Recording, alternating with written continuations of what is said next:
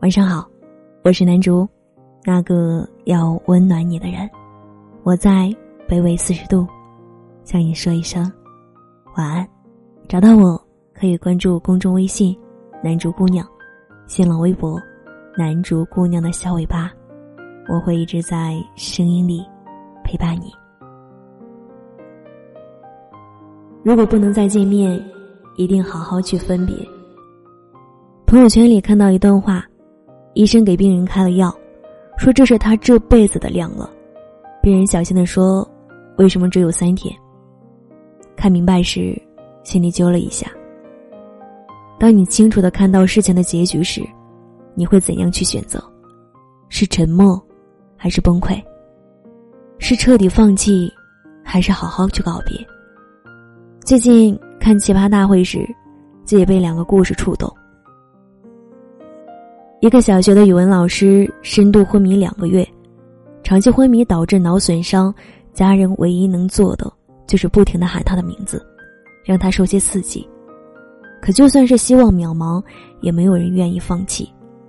医院里重症监护室有个严格的探看时间，于是女孩的爸爸就找来一个收音机，他把女孩起床的时间、上班时经过的马路，到校后学生们课前要说的“老师好”。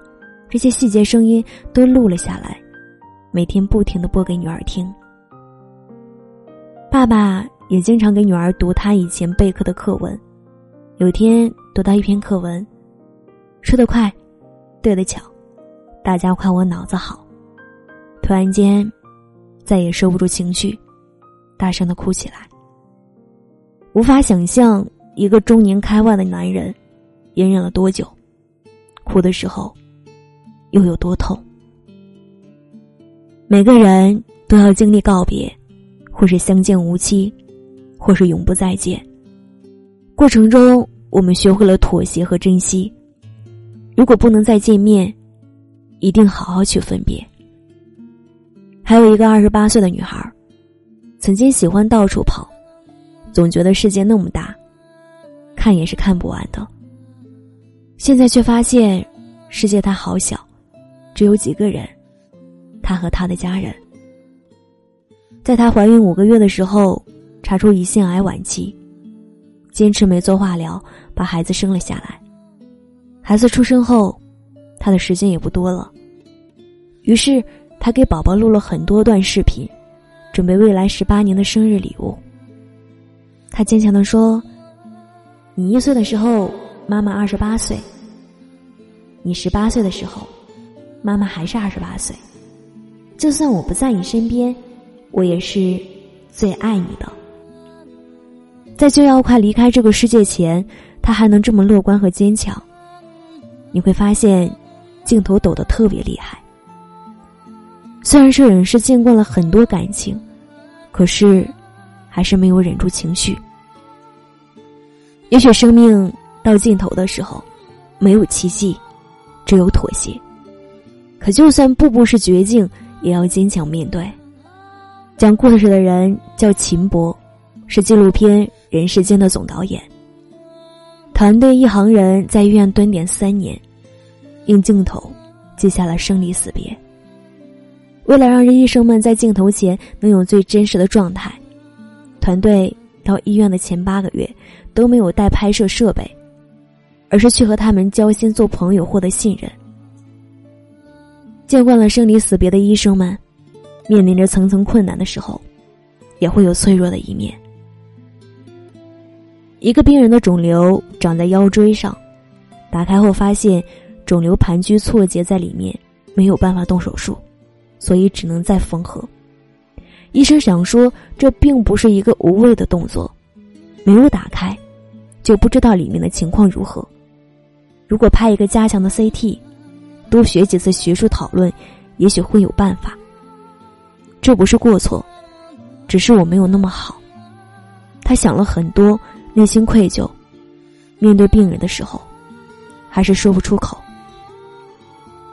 病人问他：“伤口是你缝的吗？”医生很害怕，想了很久，说了句：“是的。”病人笑着说：“还缝得很好看。”病人走后，他把病人的案例打印成三 D 模型，放在办公桌上，提醒自己：每次有大手术，就会抽根烟，想一想沮丧的感觉、疼痛的感觉。很多事情不尽人意，我们无能为力，那就不要纠结结果，停下来，看看眼前的困境，想清楚自己想要什么。经历了这些，你又在做些什么？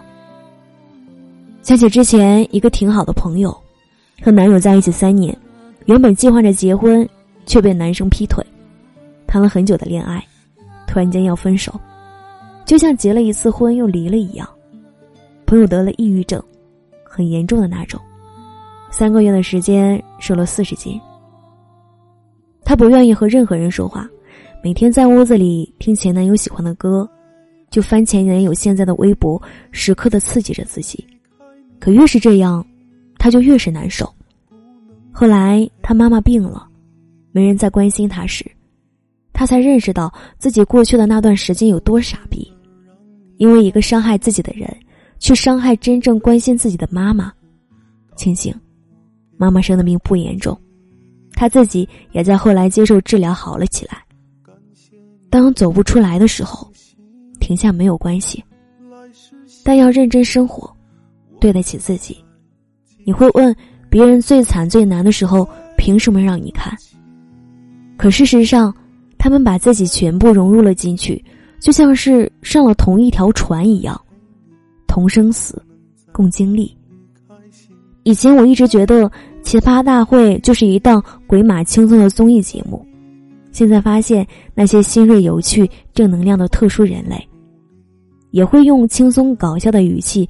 讲述出那些不仅真切，又是平时我们无法触及的痛点话题。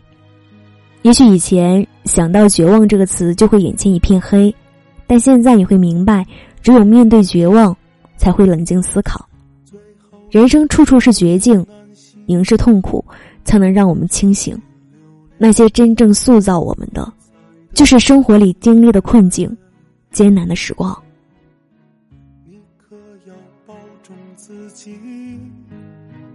我会分离，快些轮回找你。对不起，离开你，